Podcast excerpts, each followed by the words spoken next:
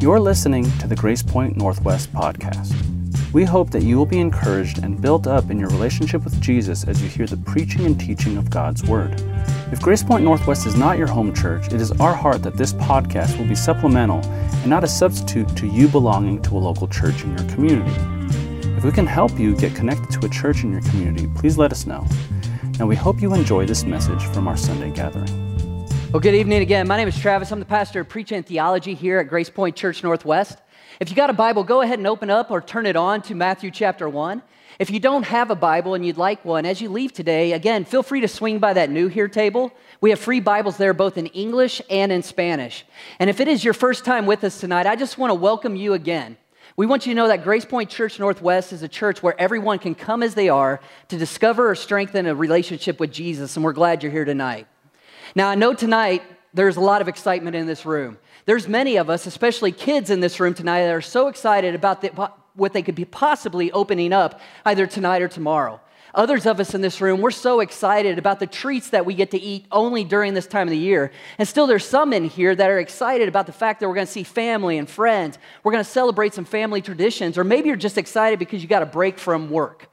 You see, there are so many things, so many good things we look forward to during this time of the year, but there is something greater that we all should be looking for and looking forward to. But the question is, does it really feel greater? You see, if we're honest, each and every year we open up new presents.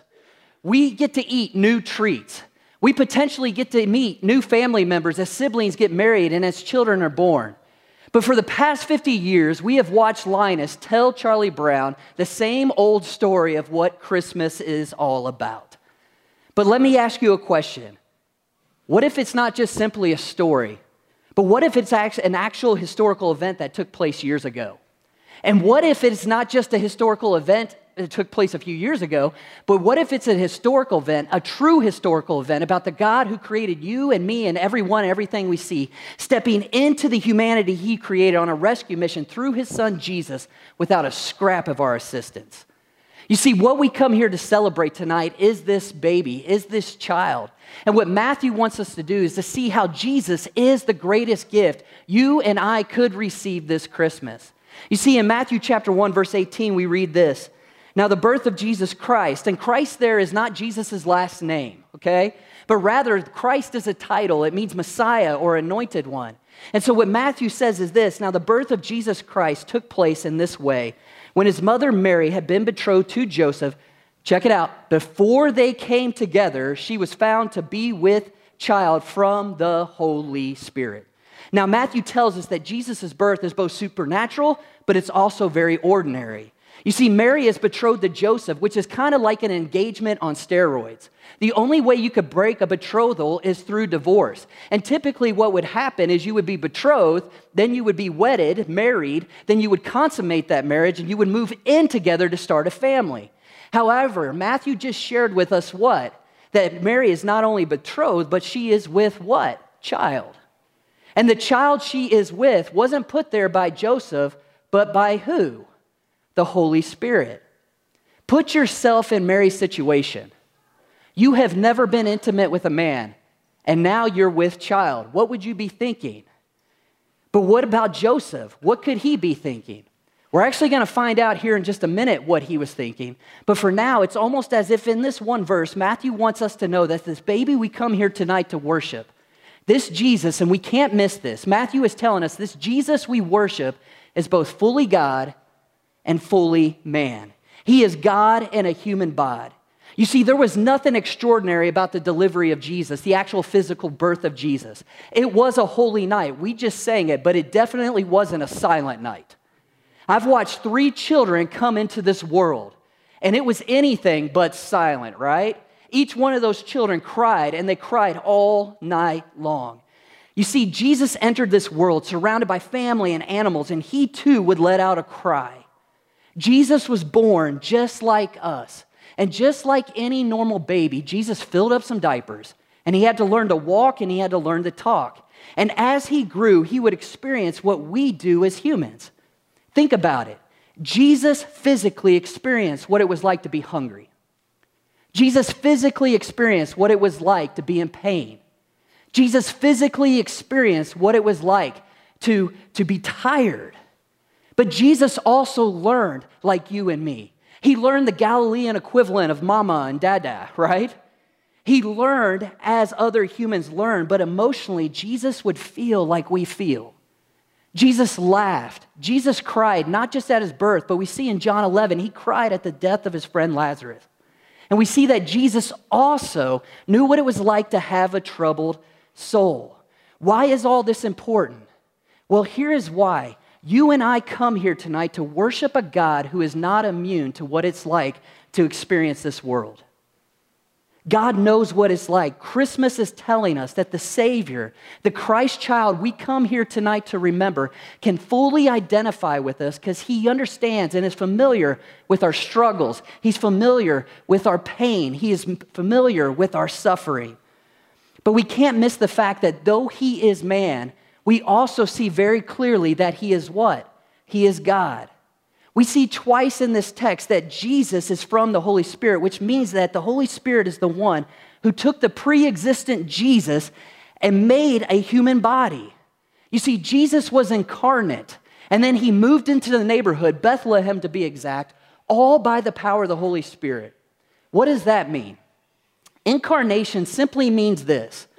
The past few weeks, it's been unusually cold here in Las Vegas, right? And I don't know about you, but when it's cold outside, what I like to eat is chili. Now, I don't just like to eat chili, I like to eat chili con carne. Why? Because chili con carne glorifies God in the way regular chili does not. What's the difference between chili and chili con carne? Chili con carne is chili with what? Just say it meat. And the same way, the Holy Spirit is the one who put meat on Jesus, if you will bones, flesh, a brain, a heart.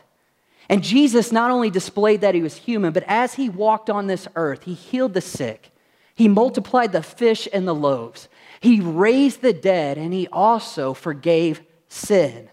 You see, what the virgin birth is telling you and me and everyone we see is that salvation isn't about what you and I must do to get to God. Salvation is about what God has done to come to us and to bring us to himself without a scrap of our assistance.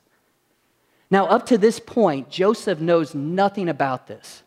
What is he thinking? Well, Matthew tells us. Look at verse, verses 19 and 20. It says this And her husband Joseph, being a just man and unwilling to put her to shame, resolved, resolved to divorce her quietly. But as he considered these things, behold, an angel of the Lord appeared in a dream, saying, Joseph, son of David, do not fear to take Mary as your wife, for what for that which is conceived in her is from who? The Holy Spirit. You see, it's not uncommon as we come to the Christmas story to completely forget about Joseph. Poor guy, okay? We just kind of speak about him in passing, but Joseph is so important. And there's two reasons why. One, because of his family. Second, because of his faith. You see, when we think of Joseph's family, we think of his ancestry and his lineage. And if we were to get on Ancestry.com or 23andMe and put in Joseph's name, what we would see is that his great, great, great, great, great, great grandfather was this guy by the name of King David. And that's a big deal. Why? Well, in 2 Samuel chapter 7, God makes a promise to David that one of his descendants is going to be a king who rules in an eternal kingdom. And by bringing Jesus into this world, what God is doing is making a promise, but he's also keeping a promise a promise he made to David that there would be an eternal king in his lineage who would rule and reign. But we also see, because of who Joseph is and his connection to David as one of his ancestors, he is qualified to serve as Jesus' adopted father. But what we also see in this text is not just his family importance, but we also see his faith. Think about it. I can't even imagine what Joseph must have been feeling at the news that Mary was pregnant. Imagine he probably felt betrayed, lied to. Uh, you know, basically, he, he just knew something had to be wrong. Most of us would, right? But we see Joseph's character in the fact that though he might have been feeling this way, we see what he's thinking. And what is he thinking? He's thinking divorce. But notice the way in which Joseph was planning this divorce. Even with the possibility of betrayal and hurt, Joseph didn't want to bring Mary to public shame. He didn't want to do it. Oftentimes in our culture today, when relationships break up, we immediately go online to our social medias and we go from relation, in a relationship to single, right? We go through and we search all the pictures to delete ourselves with whoever that person was with, or we were with. And then we go and we try to just put out the story of what happened our side. Why do we do those things? Because we got a, re- a reputation to keep up. But not so with Joseph. He did not want to bring any more shame on Mary than was already there. And because he was a just man, he made up his mind that he was going to break up the relationship in the most discreet way possible. However, before he goes and divorces Mary, the text tells us that he goes to sleep. And while he's asleep, an angel of the Lord shows up to him and basically tells him, Joseph, calm down. This child that Mary has within her is no ordinary baby. Go ahead and take Mary as your wife. But also, there's a name that I want you to give this child. And it's in this name that we see why tonight is the greatest night of all nights. It's in this name we see why this, this night, this gift that God has given us, is so much greater than what's under the tree. It's so much greater than what we're going to eat. It's so much greater than who we're going to see. Look what it says in verse 21. It says this She will bear a son, and you shall call his name Jesus, for he will save his people from their sins. And this took place to fulfill what the Lord had spoken by the prophet Behold, the virgin shall conceive and bear a son, and they shall call his name Emmanuel, which means God with us. Names are extremely important. I have three kids, and each of my children, their full names mean something. My son's name means faithful, bold, young warrior. My old eldest daughter, her name means journey devoted to God. And my youngest daughter, her name means princess devoted to God. Those were some of the prayers we prayed over our children as they were in my wife's womb. They describe a purpose. My name, Travis, just simply means crossroads. And my mom will tell you most of my life I was at a crossroads having to choose between good and evil, and it didn't always work out. The angel tells Joseph to take Mary as his wife and to name the boy in Mary's womb what? Jesus. And what does Jesus mean? The Lord saves. You see, with that name, Christmas is telling you and me that the salvation we long for has come into this world. All of us in this room tonight, we long for salvation. All of us in this room tonight want someone or something to restore and heal us. We know this world is broken, that things aren't as they should be. And sadly, because many don't realize the actual problem, they tend to look for insufficient saviors. How would you answer this question? How would you fix what is wrong with the world? Right now, think about it. You know this world is broken. How would you fix it? Almost immediately, our minds go to politics, our minds go to education, our minds go to social causes. I can remember years ago asking this guy what he thought the problem was in our city. You know what he said? People don't respect each other, they don't have empathy for one another. And I asked him, I said, Well, how would you fix that problem? And you know what his answer was? Schools. Just get better schools. If we just get better education, then everything will be fine. Now, don't misunderstand what I'm saying. There's nothing inherently wrong with education, there's nothing inherently wrong with po- politics or, or social cause, causes. All I'm saying is this they're insufficient saviors. I would argue you and I are more educated than ever before. And I know for a fact we're more political than ever before. And we have jumped into more social causes than ever before. And we're just as broken as ever before. Matthew has told us is that Jesus, the Savior of the Lord, if you will, has not come to fix our educational problems. He has not come to fix our social justice problems, and he has not necessarily come to fix our political problems. He has come to fix what? A sin problem. All of us in this room have a problem with sin. But what is sin? That's a great question.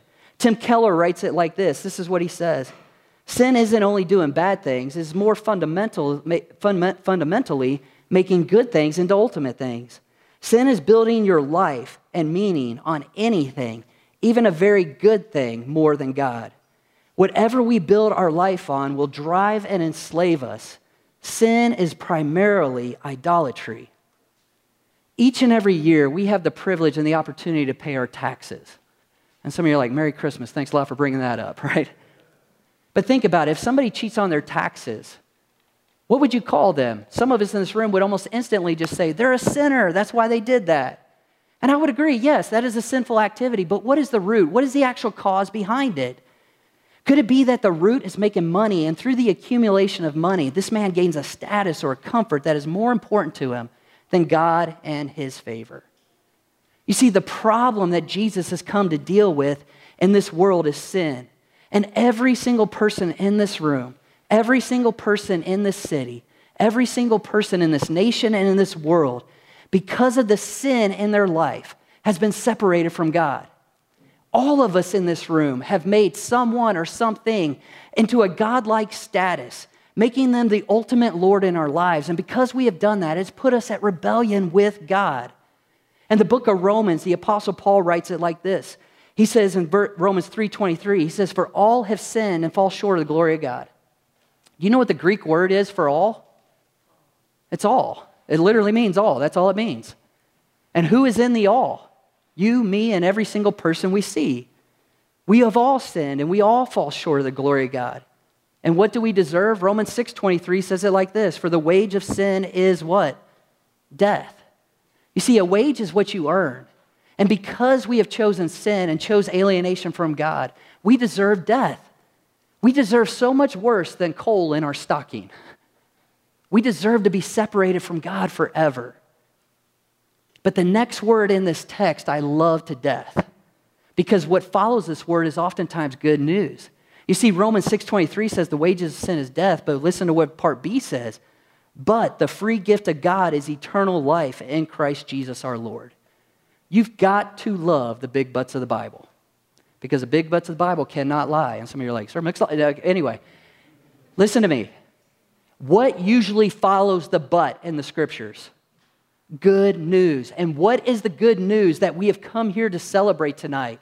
Emmanuel, God with us. You see, by sending Jesus, God has come to save us for our sins. How? Well, the essence of sin and idolatry is man substituting himself or something else for God. But the essence of salvation is God substituting himself for man. Let me say it again. The essence of sin is man substituting himself or something else for God, but the essence of salvation is God substituting himself for man. You see, the baby would grow. This Jesus would grow to live a perfect life, but he would also die on a cross, not just for you, but instead of you, so that believing in him, you could be reconciled to God. You see, the glorious good news is the fact that God did for us what we could never do for ourselves. And that is come down from the mountain, if you will, pick us up and take us to the top back to Him without a scrap of our assistance or without us even having to take a step. This is what we celebrate tonight. When I decided to marry my wife, Jess, I did not send somebody else to do it. Why? Because in matters of love, one must go themselves. And with the incarnation of Jesus, we see God coming in love to do what you and I could never do, and that is bring us back into a relationship with Him. C.S. Lewis says that fallen man is not simply an imperfect creature who needs improvement, he is a rebel who must lay down his arms. And when the love of Jesus comes into our lives, you and I will joyfully lay down our crowns before Him. And that is an amazing gift. We see Joseph's faith in these next few verses. Check out what it says. When Joseph woke up from sleep, he did as the angel of the Lord commanded him. He took his wife, but he knew her not until she had given birth to a son. And he called his name Jesus. You see, here we see Joseph's faith in action.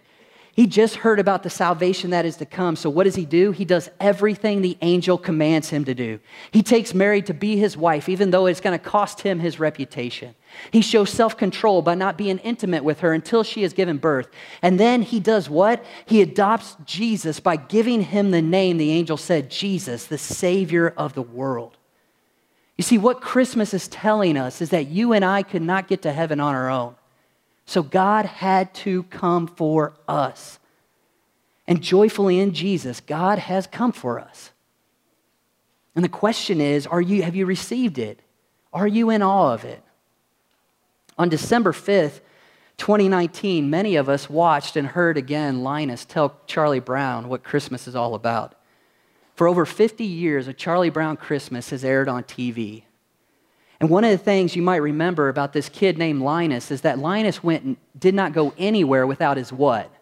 His blanket. It was his security blanket. Throughout the Peanuts cartoon, you see the characters constantly try to get Linus to discard his blanket to no avail. However, in a Charlie Brown Christmas, we see that Linus drops the blanket. Charlie Brown yells, Isn't there anyone who knows what Christmas is all about? And with that, Linus begins to recite Luke chapter 2.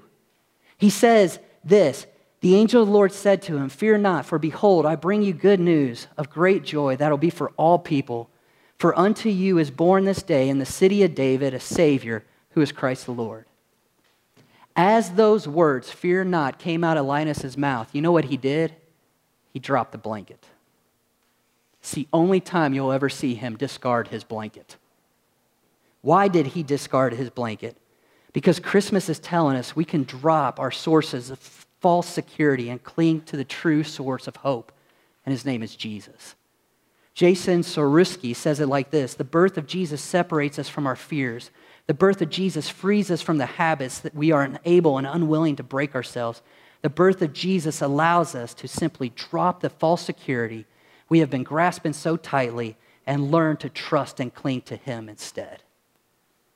Who's going to go home and watch Charlie Brown's Christmas now?